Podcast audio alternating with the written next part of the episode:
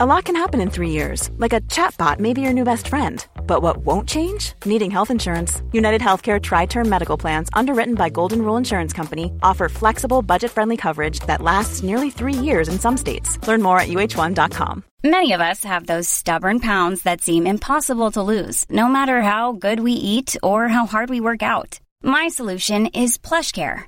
PlushCare is a leading telehealth provider with doctors who are there for you day and night to partner with you in your weight loss journey. They can prescribe FDA-approved weight loss medications like Wegovy and Zepbound for those who qualify. Plus, they accept most insurance plans. To get started, visit plushcare.com slash weight loss. That's plushcare.com slash weight loss.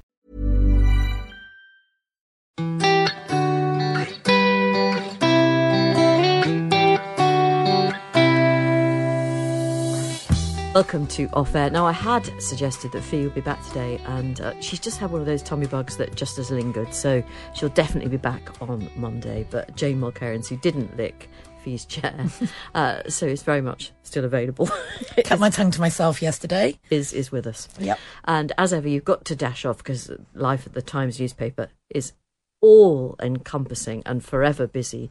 And today you've got not scented candles to try, but you've got a leaving do. A leaving do, yes. Yes, okay. Our, our royal correspondent, Valentine Low, is leaving, sadly. Yes. Is he? Uh, wh- why is he leaving? Well, apparently he's retiring. Okay. He is in his 60s. right. I suspect there Doesn't might be another book deal, potentially. I'm just Oh. speculating. A book deal. Mm, I mean, he has been a royal correspondent for the Times for a while. You so suggesting he might know a- he might know a thing or two. Thing or two? He might know a thing or two. But yes, it is quite busy. I will tell you, I, I trot up those back stairs several times a day, Jane. I know. Well, very, it's, very, very good for my glutes. it's it's also it's very much an upstairs downstairs situation here. So Fi and I occupy the main house, and Jane Mulkerrins lives in the in a uh, coal shed. basically in the News UK equivalent of the coal shed. if you had ever worked, well, not that we had Times Radio back in the day, Hmm. Wapping, but I did work for the Sunday Times in my first job back on the old plant in Wapping. Yes. And in the that we had the printers on site, so the building did have bowels of the building where the where the Where the prints where the newspaper- newspaper was made. Right. And down there, there was all sorts of things. There was a sweet shop, which was a bit weird. Um, there was the place where you could go and get cash against expenses. if, like me, you were a very young reporter Yeah. and just didn't have any money ever. Right. Um, cash against expenses So it's if you're going out on a, on a story. job, So, for example, it was uh, it was the lead up to the Iraq War, and there were human shields going to Iraq do on a on yeah. a London bus, Yeah. and I had to go with them, and then I had to keep finding them around Europe, and I, I didn't have a big credit card. I was sort of 23 years old. Sorry, I So- just said, oh yes, as though I totally get what you're talking about. Human Shields went to Iraq on a London bus. Yeah.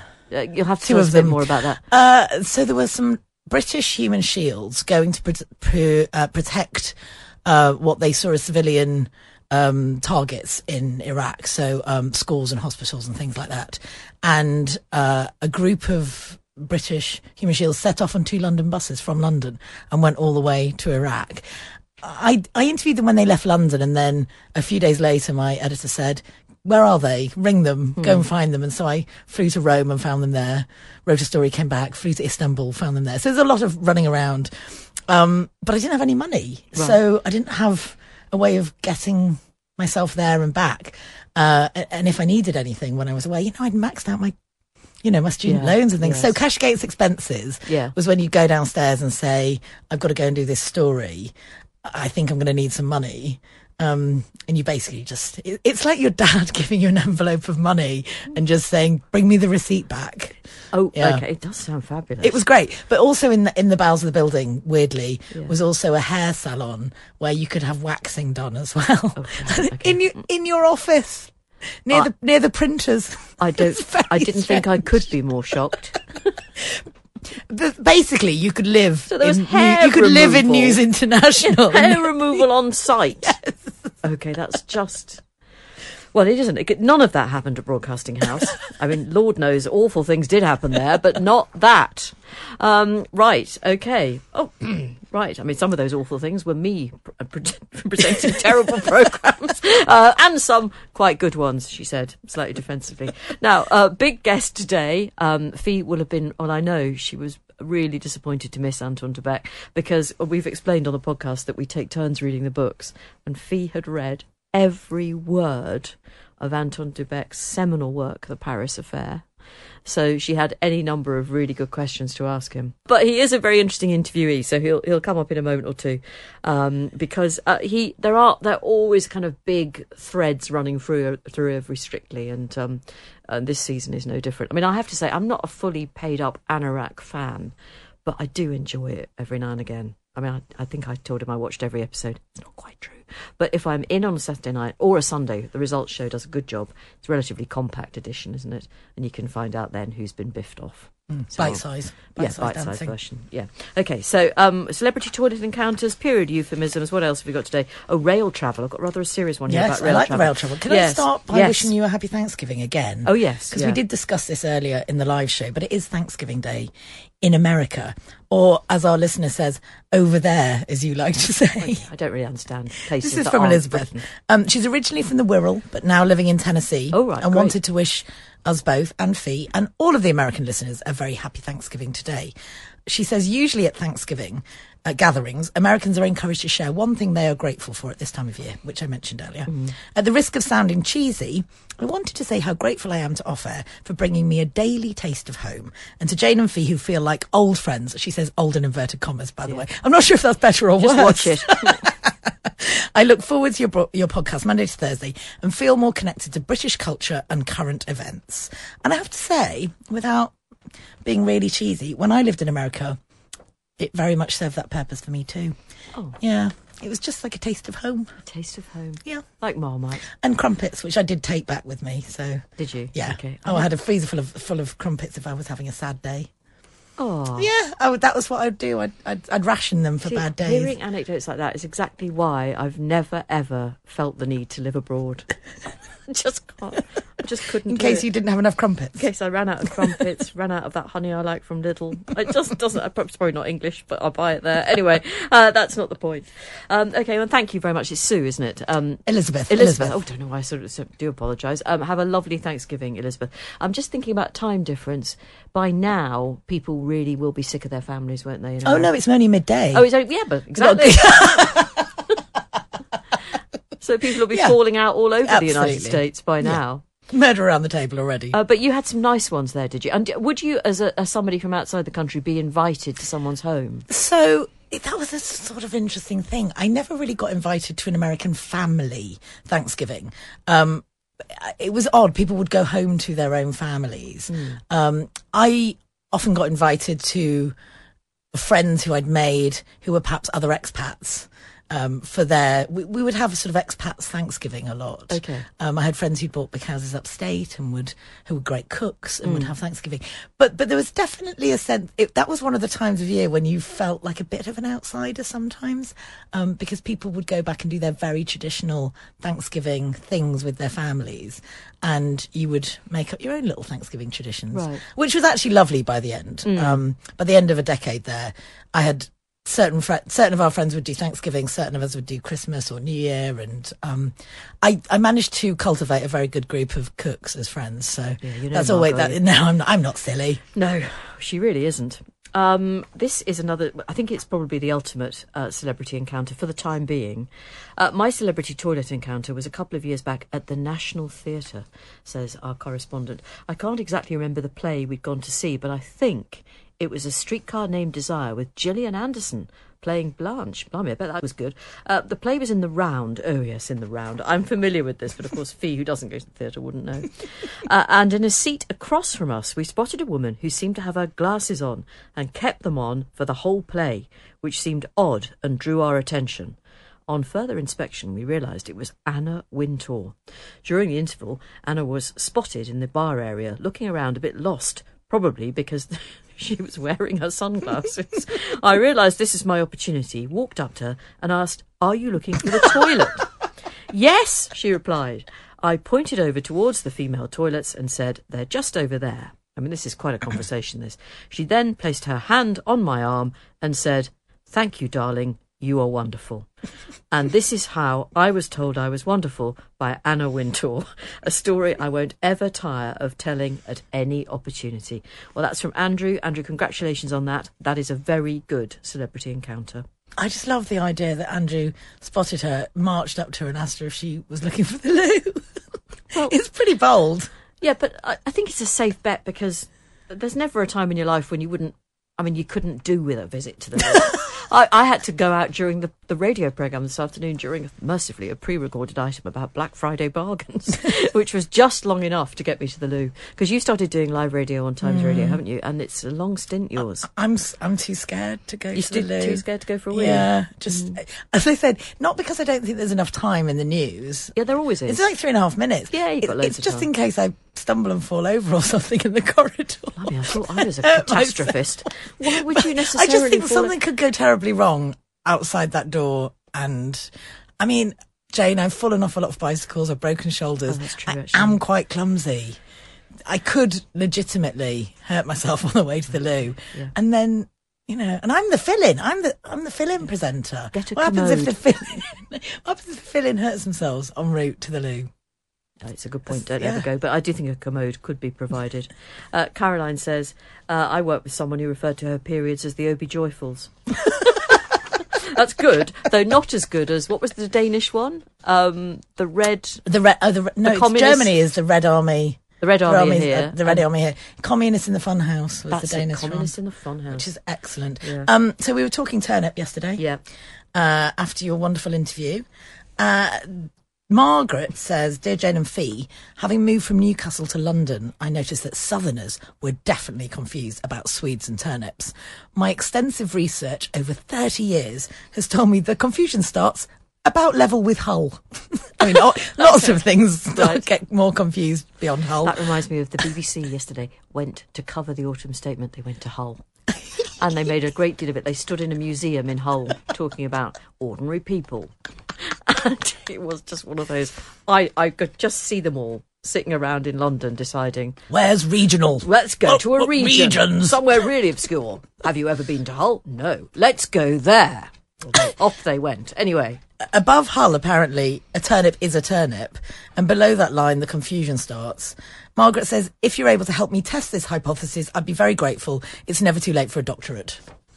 Right. I love the idea of a turnip doctorate. Uh, there probably is legs. one. I, I, I absolutely, I remain convinced that you can do, and people have done PhDs in just about anything. Absolutely everything. Anonymous writes uh, today about the expense of rail travel. They say, I work in rail, never thought I'd love it, but I do. There are so many falsehoods about rail, and the media love nothing more than a bad rail story. The overly simplified explanation of the problem is politics. We could have cheap rail fares, but that would require epic subsidy, which would need to be funded by taxes. That requires a mental shift from politicians to the public to understand the value in rail and what it can and can't do, and whether we want to prioritise rail in our national spend. Over the years, rail subsidy has been squeezed, which means more income has to come from fares. The argument being, why should people who don't use rail pay more in tax to fund those who do? I get that, but I mm. my beef with this is that obviously at the moment many of us are genuinely trying not to drive very mm. much. I have got a petrol car. I don't drive long distance. Very rarely drive to Liverpool where I go to see my parents. I do want to go on the train because I believe it's the right thing to do. So it's infuriating. We need to have a proper grown-up conversation about this as about so many other things. Yeah, our- our correspondent does also go on to say that rail infrastructure and trains are expensive Yeah. and that we need people to operate them. Um, and there's actually very little of the rail network that can operate fully commercially because of the very high fixed operating costs and that governments have squeezed everything so it is operating on a shoestring. And I, I completely get that. She says it washes its face, but not necessarily through the revenue that it takes. And politicians can't get their head around this and therefore fund it, they can't fund it properly. And we need to stop believing that the train operating companies are the problem. I mean, she's saying they don't make huge financial returns, which I, I do understand. Yeah. And I think, you know, I, I- don't even own a car. I've never owned a car because I've always lived in cities that are very well connected. And, and like you, my, my family lives sort of the other end of the country where I wouldn't drive to even if I had a car. Um, but you go to other countries and you see how well the the railways are funded. They must be doing something right. Sweden, Yeah. I, I mean, the, the high speed train that I used in the summer in Sweden, incredibly cheap. Korea, the- where I was two weeks ago, to go from Busan in the south on the high speed train to Seoul. Uh, to the capital, which is about two and a half hours on a high speed train, costs less than thirty pounds. So, what, so all the arguments outlined in our very expert email Hmm. there, why don't they apply in countries like South Korea? Well, I presume that the the government They are subsidises it, yeah, and, and the public goes along and the with public it. goes along with it and uses it. I mean, it was yeah. packed on a Monday afternoon yeah. because people are clearly using that to get around the country. Right. And it's opened up the country. It's opened up tourism and jobs. And you know, as our correspondent says, that it's about connecting people, not just moving things Hmm. around. Um, but but our government definitely doesn't want to subsidise it to the extent that it's necessary to. It would seem not, and you wonder whether anything might happen were we to have a change of government. Can we Yeah. do another slightly serious one? Yeah. Um, this is from our correspondent. Um, I'm not going to name her. She hasn't said to stay anonymous, but it's a very personal email, so I won't. I won't say her name for now. she says, "I felt compelled to write to you for the first time, following much discussion on the woes of being both single and married in recent podcasts. I've been single since I was 20, barring casual liaisons, of which there have been reassuringly many, which amounts to nearly 30 years now." Our correspondent says, Fortunately, I never wanted children, but otherwise, I'm just very fed up of having to do it all by myself. And even more fed up of the conflicting advice of, you try too hard, you need to try harder, you're so lucky you don't have a husband, children. Uh, as a footnote, marriage and, a chil- marriage and children, she says, are a choice. The lack of either is very often not a choice. She does say, I have a brilliant life and many lovely friends, but I'm sick of being told I should be grateful for this by people who've been lucky enough to get to choose whether to stay in an unsatisfactory relationship. What I'm really asking for is a little bit of unqualified sympathy for me and my comrades, rather than people who've never been here explaining how not to be here. I think that's a great email. It's a really interesting email, isn't Mm. it? Um, because I think it's the grass is always greener. Oh, yeah. the grass is always greener. Um, I have many friends in unsatisfactory relationships. I can't comment at this point. I'm sure I haven't. I have many friends in unsatisfactory relationships, and I've, so I, I'm long time single as well. And, but but I am I do look at them, and, and there are very few friends relationships I look at, and I think I'd like that. It's so difficult. Isn't it? I mean, I'm very long time single, and largely, I would say, content with that. Mm. But everyone has their moments, and I suspect our correspondent may be having a moment right Yeah. now. But th- this is a sort of time of year that can be a bit wearing for those of us who aren't in any kind of committed relationship. Yeah. Um, there's a lot. And there's a lot of kind of hunkering down with Mm. nearest and dearest that goes on, like you said about Thanksgiving in Yeah. the states. Yeah. Um, but I, uh, you do get slightly patronised by people Absolutely. in these six out of ten relationships telling you, "Oh, you're really lucky." And I think the one thing I, I really liked that she she said, uh, sort of to pull it out, is this conflicting advice. Like you need to try and you need to try Yeah. harder. You need to do this. You you need to have that. Um, it is it is a really tricky one, and I think I have experienced that feeling of where just you just feel worn out of doing it all yourself. Whether that's just dealing with leaks or dealing with aging parents on your own or Yeah. you know all those sort of things that you sort of think oh i could just do with a bit of a hand here I, I completely get it, and I, I completely, it, uh, frankly, it resonates with, me. I think it's that unqualified backup that you can absolutely. get, that, um, and you don't even know when you've got it a lot of the time. Hmm. And I've had it in the past, don't have it now, and I think I do sometimes get nostalgic for it. yeah There's no doubt about that. yeah i mean i think the idea of always having someone who's got your back Exactly, that is quite. who simple. doesn't want that Yeah, yeah. and i think friendship can go a long way Oh, yeah, to providing that um but but but not not all the way No. often No. um and i think but I also will say, I think that there are emotional reserves that you build up when you have been single for a long time that I think you maybe don't build up if you haven't been single as an adult for a very long time. Just because there are things you have to go through and cope with on your own. Um, the other thing that I get quite frustrated with is um, if I mention any kind of romantic possibility or a fling or someone I've met who I'm speaking to or dating, and the long time married, the six out of ten relationship people swoop in and say, "Do you like them? What's happening here? Are you going to see them again?" And I think, can you not just? Do you have to? Okay. Do you have to turn everything into? Well, hang on. What do you want? a long term what do you want them relationship to do? Well, just say brilliant. That sounds fun. Right. So if you're one of Jane's friends, that's what she wants you to do. Okay. But I think But it's I think it's because they're bored and they want. yeah. They well, yes, they, they they they want to hear about Mm. the excitement and and what's fizzling and crackling. Mm. But I think just this idea that every liaison you have has to be viewed through the prism of is this going to be a long term relationship? Yeah. Um, I've written about this for the Times. I, I, I think that one of the reasons why people accuse many women of not being good in inverted commas at one night stands, uh, by which I mean not dealing with them emotionally very well, is because women are trained to look at every single liaison as a- prelude to a long term relationship. You're a handsome prince. yeah, yeah. And I think sometimes you can just have had a brilliant night with someone and leave it at that. Yeah. If you're one of those people.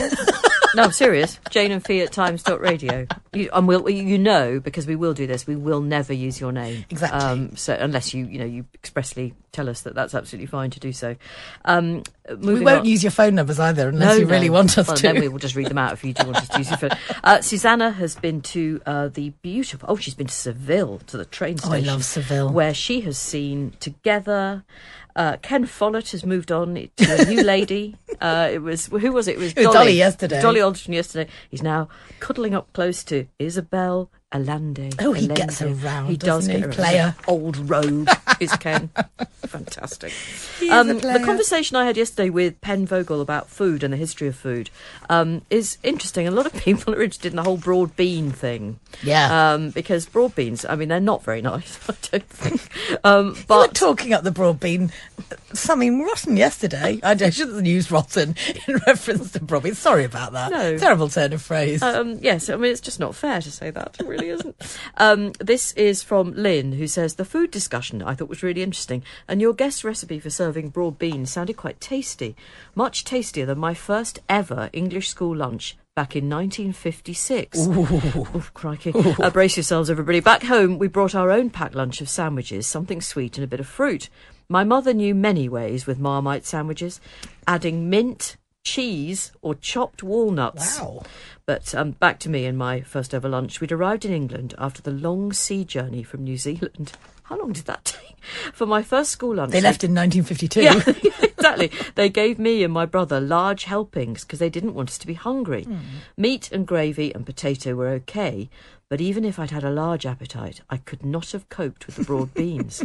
They'd obviously been boiled for quite a long time with no discernible flavour. The skins were wrinkled and the insides were a kind of dry, powdery paste. I couldn't manage them and was left to sit with the other children who couldn't finish their meals or were being wasteful. I only ordered small dinners after that, as those ghastly grey beans turned up quite often. They must have been one of the few foods in plentiful supply in those post war years. Um, and I think actually Lynn does hark back to a time, and I don't think it was a very good idea, when children were made to finish their plates. And honestly, I just don't think you should ever do that. No. Never ever force a child to eat. No. So Kate, our producer today, is making a sign She is me. making a sign. What does she mean? I don't know. Can I just say one more vegetable related Yes. aside? Um, bringing it back to Thanksgiving in a very circular way. Um, in America, Brussels sprouts don't have a bad reputation because the way that they cook Brussels sprouts is that they roast them or sort of fry oh, them yeah. with onions and apple and nuts and they caramelize them and like Brussels sprouts are almost a dessert. They're so delicious over there. So the when Brits come over and they see Brussels sprouts as a side in a fancy bistro in Brooklyn, they think it's bananas.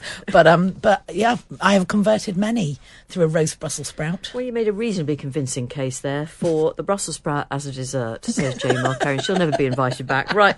Um, I I'm not think- going on Bake Off, am I? No. Um, Kate, I think, wants me to bring in our guest, Anton Du Beke. He is a former Strictly Pro dancer.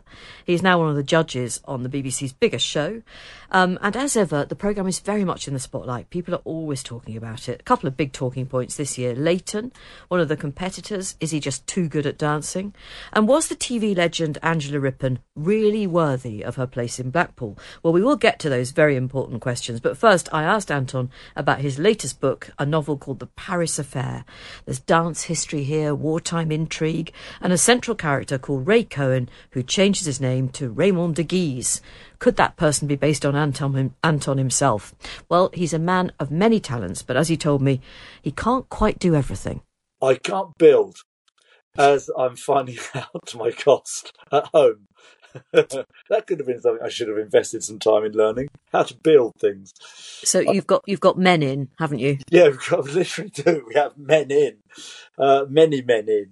Um, but it's uh, yeah, it's all coming together. But apart from that, I've pretty much got everything else covered. I think. Well, I think you have. Oh, there's Well, no doubt about it.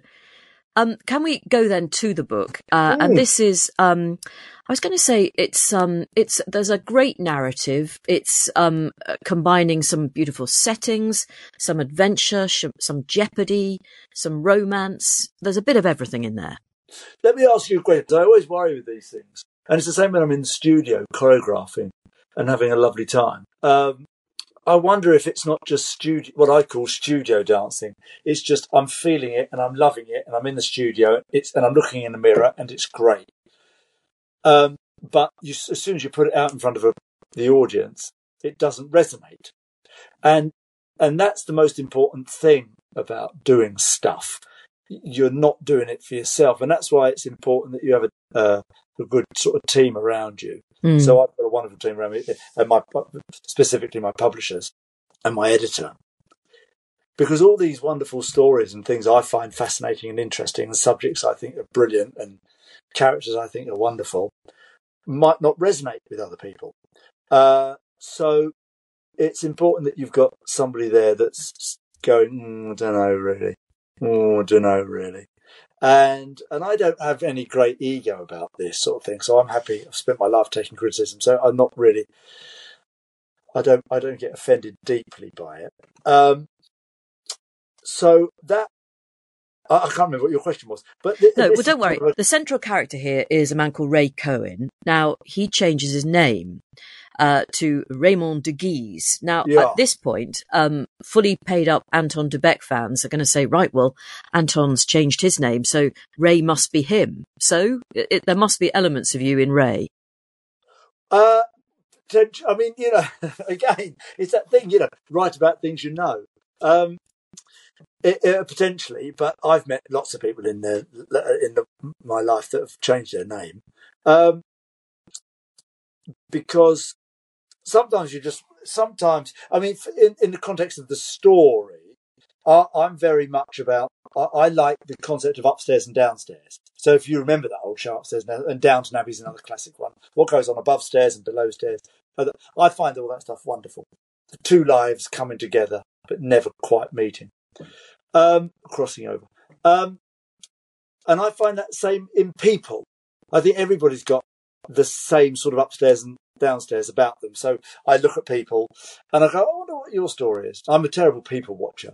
And, um, and this is the person I have, I am in the office. This is the person I am on stage. This is the person I am on television. But behind the scenes, I actually, you know, like to make honey with my bees. You know, it's the sort of things. That, so uh, I find everybody's got uh, uh, a downstairs as well as an upstairs, and and some people just want to have a new start and want a new identity, so they want to literally take their life and go. I don't want to go down this path anymore. I'm going to choose this path. In actual fact, I'm going to have a whole new beginning. This is me. I'm going Mm. to move forwards with this.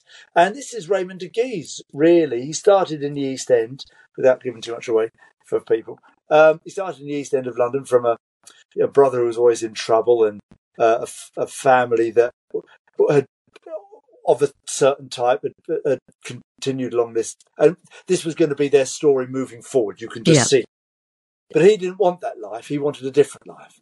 And he and in and the story evolves in this in this novel uh, about Raymond's early life. In the 20s how he went to Paris he became a keen uh, dancer. He met somebody as often is the case he met somebody who sort of changed his life and uh, his name change was part of it. And he took on this say not new persona but he became the man he would wanted to have been.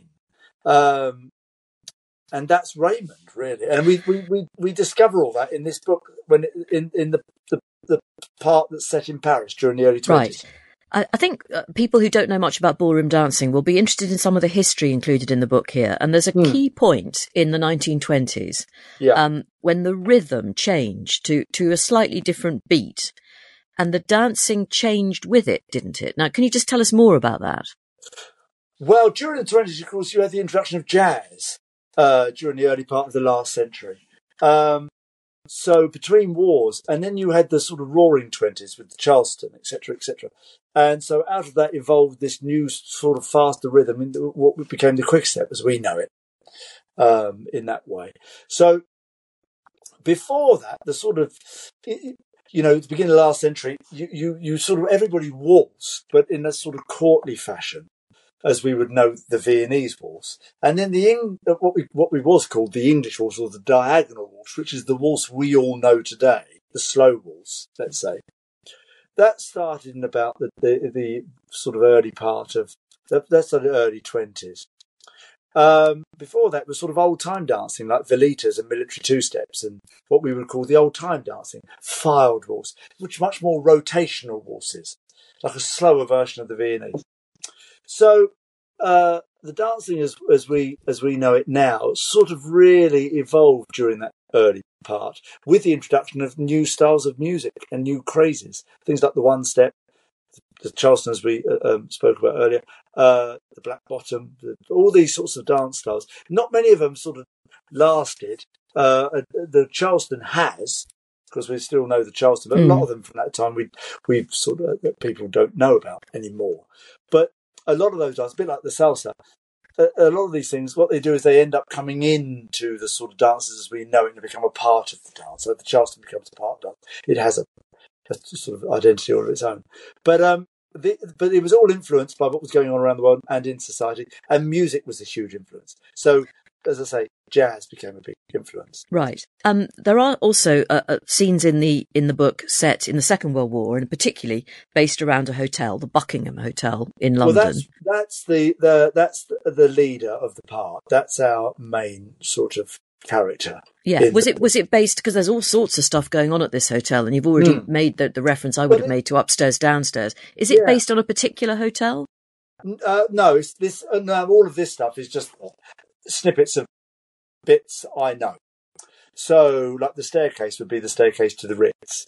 Uh, the the ballroom would be a ballroom from another hotel. The, the chandeliers would be a, a, chandeliers I remember from a different hotel. Archie Adams Orchestra is, is orchestras that I've danced in front of many times, and the white jackets are the, from. So this is all snippets of. I mean, it's almost a bit autobiographical, really. It's like the story of my life, but mm. uh, and and also the story of characters and people I've heard stories about from my old teachers from back in the day. One of them would be like Henry Jakes and Charles Theobald, and lovely Maxwell Stewart, and all these wonderful names that conjure up these incredible sort of images of these characters and stuff. So that's where all this stuff, all those sort of images come from, and all those sort of characters come from, really. Would you have? Uh, is there a kind of preferred decade for you um, in which you could have been a dancer? When would you have chosen? I'd love to have been around in the twenties. I'd love to have been around at there. Uh, often people like to be around at the beginning of things, and I'd love to have been around at the beginning just to see how the world, because the world changed. You know, everything shifted, and so in a way that it doesn't anymore. Life doesn't really shift. If you think about, I was having a conversation the other day with someone. If you think about from the end of the last or the beginning of the last century, so the end of the previous one. So when we we entered the last century with Queen Victoria on the throne. Mm-hmm. I mean, a year. By the time we get to the 50s, we have four monarchs, two world wars, and we put a man on the moon in another half a dozen years. That's quite a shift from people lighting the, the, the lights in the street by hand. I mean, that's an, and then I think about what's gone from that moment to now. I mean, we've had advances in technology and medicine and mm, the internet, etc., yeah. etc. Et but I wouldn't suggest things have happened quite as dramatically. Well, I don't know, and we don't we don't really know what the next decade will hold for us. I mean, no. artificial intelligence. Um, will will there be a time when robots compete on Strictly? Depends who you're dancing with, though. Small details are big surfaces. Tight corners are odd shapes. Flat, rounded, textured, or tall. Whatever your next project, there's a spray paint pattern that's just right because Rust new Custom Spray 5 and 1 gives you control with five different spray patterns. So you can tackle nooks, crannies, edges, and curves without worrying about drips, runs, uneven coverage, or anything else. Custom Spray 5 and 1. Only from Rust Ready to pop the question? The jewelers at BlueNile.com have got sparkle down to a science with beautiful lab grown diamonds worthy of your most brilliant moments. Their lab grown diamonds are independently graded and guaranteed identical to natural diamonds, and they're ready to ship to your door. Go to Bluenile.com and use promo code LISTEN to get $50 off your purchase of $500 or more. That's code LISTEN at Bluenile.com for $50 off. Bluenile.com code LISTEN. Hey, it's Danny Pellegrino from Everything Iconic. Ready to upgrade your style game without blowing your budget? Check out Quince. They've got all the good stuff shirts and polos, activewear, and fine leather goods, all at 50 to 80% less than other high end brands. And the best part? They're all about safe, ethical, and responsible manufacturing. Get that luxury vibe without the luxury price tag. Hit up quince.com slash upgrade for free shipping and 365 day returns on your next order. That's quince.com slash upgrade. I was talking today, in the absence of Fi, just on my own, to the TV legend Anton Du Beke, the Strictly judge. Now, I asked him if there was any truth to the rumour that 79 year old TV legend Angela Rippon was always going to make it to the Blackpool round of Strictly. In other words, Anton, were the judges told they had to keep her in? No. Are you mad? No. If she was mad, if she was terrible in week one, she'd have been first to go, probably. It, it doesn't really work that way. Really? Yeah. So, though, if she had, and I take your point, week one, she was actually brilliant, standout performance. But did she deserve it on her dance ability without patronising somebody Mm. to get to Blackpool? Yes. Without question. Yeah. But we had the opportunity as judges to eliminate her. And we chose not to because she Uh, was worthy of her place in the dance off to stay in the competition. But- Honestly, you, uh, Yeah. because the, the suggestion is, is that we care more about who stays in and who goes out than we do. We don't care. Makes no difference to us. What difference does it make to me? The producers don't speak to me. They don't come to me and go, listen, we wouldn't mind it if you kept such and such in. There's a big building. You know this. You, you're not, you've been doing this long enough. You know exactly how it works.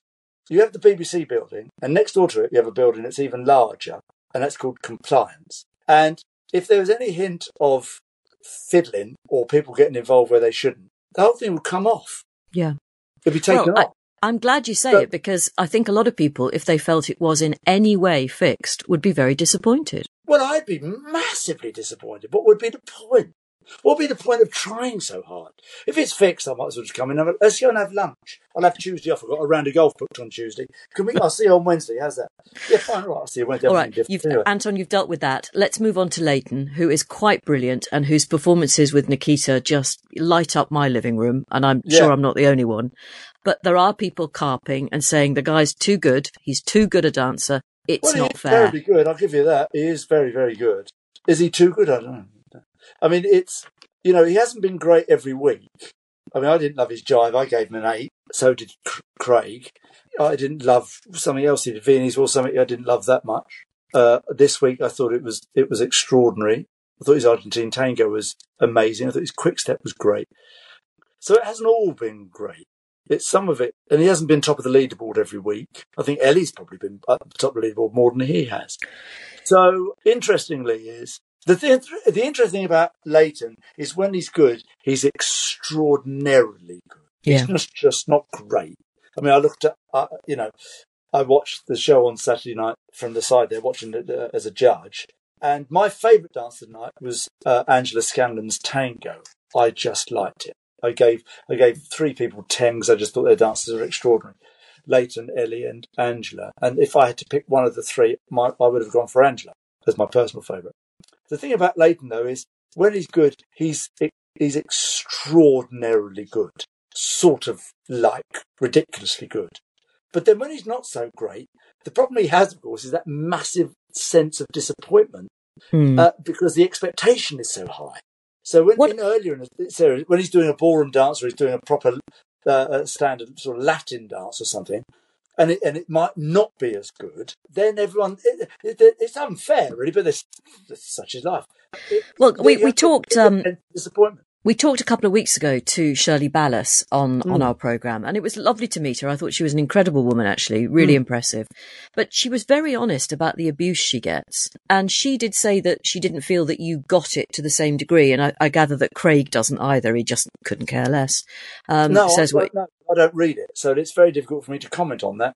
I have I have an attitude about it. I don't I don't I don't read it. So as far as I'm concerned, everybody thinks I'm amazing. I don't need to know the truth. so I I live in this lovely fantasy that everybody thinks I'm great. And if I was to uh, read uh, everything that's written about me, I probably wouldn't leave the house. So I feel like it's not it's it's not a good thing for me to do. So I don't do it. That's the but do you, I think Shirley feels that basically women get clobbered and the male judges are largely free to go about their business and, and say exactly what's on their mind. There you are. What can I tell you? I, So I it don't might- know what to say. I don't know what to say about it. I don't agree. I don't disagree because I don't know. I have not. I haven't got an answer. I've just that's how she feels, and she's fully well with, within her rights to think that way.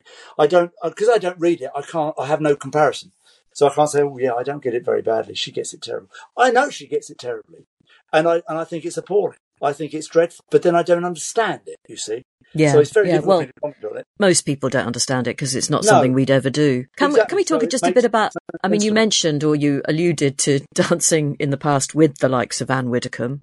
I mean, it was amazing telly and anyone who says they didn't enjoy it, they're lying. Like, But uh, is it fair or should we encourage politicians of any type to take part in, in reality television? Yeah, but only when they've retired. Anne said to me, "I only, I'm only doing it because I've retired from politics. I wouldn't do it." Vince Cable did it once while he was still in politics. He danced with Erin on a Christmas special, did a foxtrot, nice. And I know he dances with his wife socially. They dance as a hobby. They dance for pleasure, have lessons, and they dance, and they dance nicely. It's a lovely foxtrot actually. Dance with Erin, but no, I don't think they should. Really, I think they should be doing their day job. It's I, I think this I, I think I I would suggest it's ill advised because I'm not sure how you think it's going to come out for you for a start off. It seems like an odd choice of thing to do when you're you're an active politician. So Anne did it when she had retired, and I fully understood that. What about um you? I think a lot of people, um, including me, I, I was very shocked when I heard more about your your early life and your upbringing and the really cruel treatment that you got at the hands of your your father. Hmm. I mean, you are now you, you're Mr. Saturday Night. It's it's all laughs and you know it's slightly over the top and it's life enhancing. It's a bit of fun. Slightly, over, slightly over the top. I've never been so offended. I know. I'm so okay. I went too far there. I'll, I'll take that back. Um, but you are someone who enhances other people's lives after actually quite a tough start to your own. I mean, I'm sounding like a cod psychologist here, but uh, do you do you feel? Uh, are you someone who does want to just cheer people up? Yeah, uh, yes, I do. In actual fact, not. uh, I mean, it sounds a bit contrived now when you say it out loud like that, and it's not really. I mean, what's the other option? To not to do the opposite, to make them feel worse about themselves. I can't see the value in that at all. So, as far as I'm concerned, it, it yeah. I mean, and you're supposed to be entertaining. So, my my attitude is to my responsibility is to make sure everybody has a great time by and by being entertaining. Now that doesn't mean, you know, being ridiculous or over the top, as you so cruelly put it.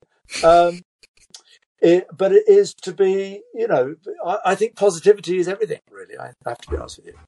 Best dance you've ever seen on Strictly? Gosh, probably one of the ones I did. Uh, uh, oh gosh, I've seen so many. I mean, just from this year, I think one of the best things I've ever seen uh, was Angela Scanlon's Charleston, the Fosse Charleston, the one that uh, Fosse did with uh, Gwen Verdon. She did a, a, a version of that with Carlos. I just thought it was. ex- I just thought it was extraordinarily good. I didn't give it a ten. I, I felt like I should have done. I felt like I've shortchanged it really. But it, I thought maybe it was because it was so early in the conversation. I felt it was a bit out of the blue. But um, that I just feel that has been the most extraordinary moment of the dance. I mean, you go back to Rose, Rose's dance with Giovanni. Yeah. I mean, ground groundbreaking. I mean, that's probably too big a word. no, this is when the dance when the music stopped. Yeah, Yeah. stunningly good. Mm. Do you know what? The, the, do you know the thing I felt sad about, really? Because it never gave it enough credit. we, we she didn't really want the judges to mention the fact that she couldn't hear; she was deaf. And I and I wanted to go. Can I just say, and I know that, the, that, that taking that dance away because that was sort of symbolic. They, can I just say, I wanted to say to her because she started things oh out of hold. Giovanni would be one end of the room, she'd be at the other, and then she'd start in time beautifully just by looking at him. I just wanted to, I, because people, did, I felt like people sort of forgot, if you hmm. can, in ridiculous fashion, that she can't hear, the, you know, she can't hear the music, right? And you go, oh God, really? I've no idea. She was, she was so, so extraordinary. Yeah. I felt that we underplayed it a bit, really. I just would like to have gone, oh my God, and you can't hear. For God's sake. It's ridiculously brilliant.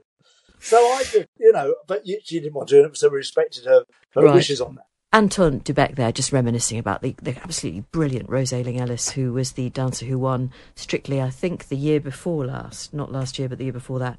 And um, she did it with Giovanni, and they were absolutely amazing. Absolutely brilliant. So lovely to spend time with Anton and the book, The Paris Affair. I don't know if there's any steam in it. I'd have to ask Fi. I'll consult her next week. Oh, I'm seeing her tomorrow. And indeed, I'm seeing you tomorrow. Yes. We've got a special afternoon tea here at Times Towers for lucky subscribers who wanted to come along. I'm looking forward to it. Uh, Yeah, I hope he's well enough for her scones tomorrow. Yes, there's going to be a full cream tea, isn't there? Which, Yeah. after a tummy bug, is just what you fancy. Is it one down from a Thanksgiving dinner, really? oh, God. You're right. Don't start going on about your I'll, sprouts. I'll, uh, I'll bring the Gaviscon. Yeah, I think it might be more Imodium that's required. Anyway, um, have a lovely evening have a good weekend as well because we are back. Fi and I, hopefully, everything crossed. I'm sure it'll be fine. Uh, we'll see you on Monday. But it's Jane and Fi at times.radio if you've anything to contribute.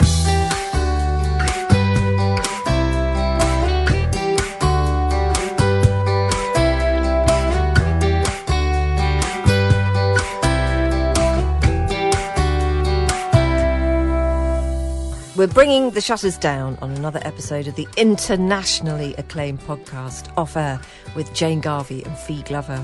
Our Times Radio producer is Rosie Cutler and the podcast executive producer is Henry Tribe. But don't forget that you can get another two hours of us every Monday to Thursday afternoon here on Times Radio. We start at 3 pm and you can listen for free on your smart speaker. Just shout Play Times Radio at it.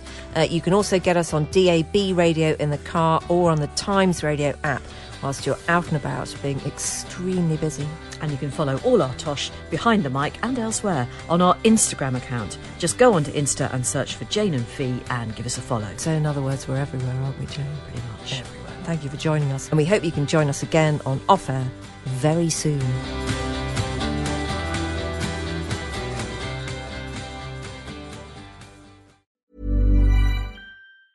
Small details are big surfaces. Tight corners or odd shapes. Flat, rounded, textured, or tall. Whatever your next project, there's a spray paint pattern that's just right. Because Rust new Custom Spray 5 in 1 gives you control with five different spray patterns. So you can tackle nooks, crannies, edges, and curves without worrying about drips, runs, uneven coverage, or anything else. Custom Spray 5 in 1. Only from Rust Even when we're on a budget, we still deserve nice things. Quince is a place to scoop up stunning high-end goods for 50 to 80% less than similar brands. They have buttery soft cashmere sweaters starting at $50, luxurious Italian leather bags, and so much more. Plus, Quince only works with factories that use safe, ethical, and responsible manufacturing. Get the high-end goods you'll love without the high price tag with Quince. Go to quince.com slash style for free shipping and 365-day returns.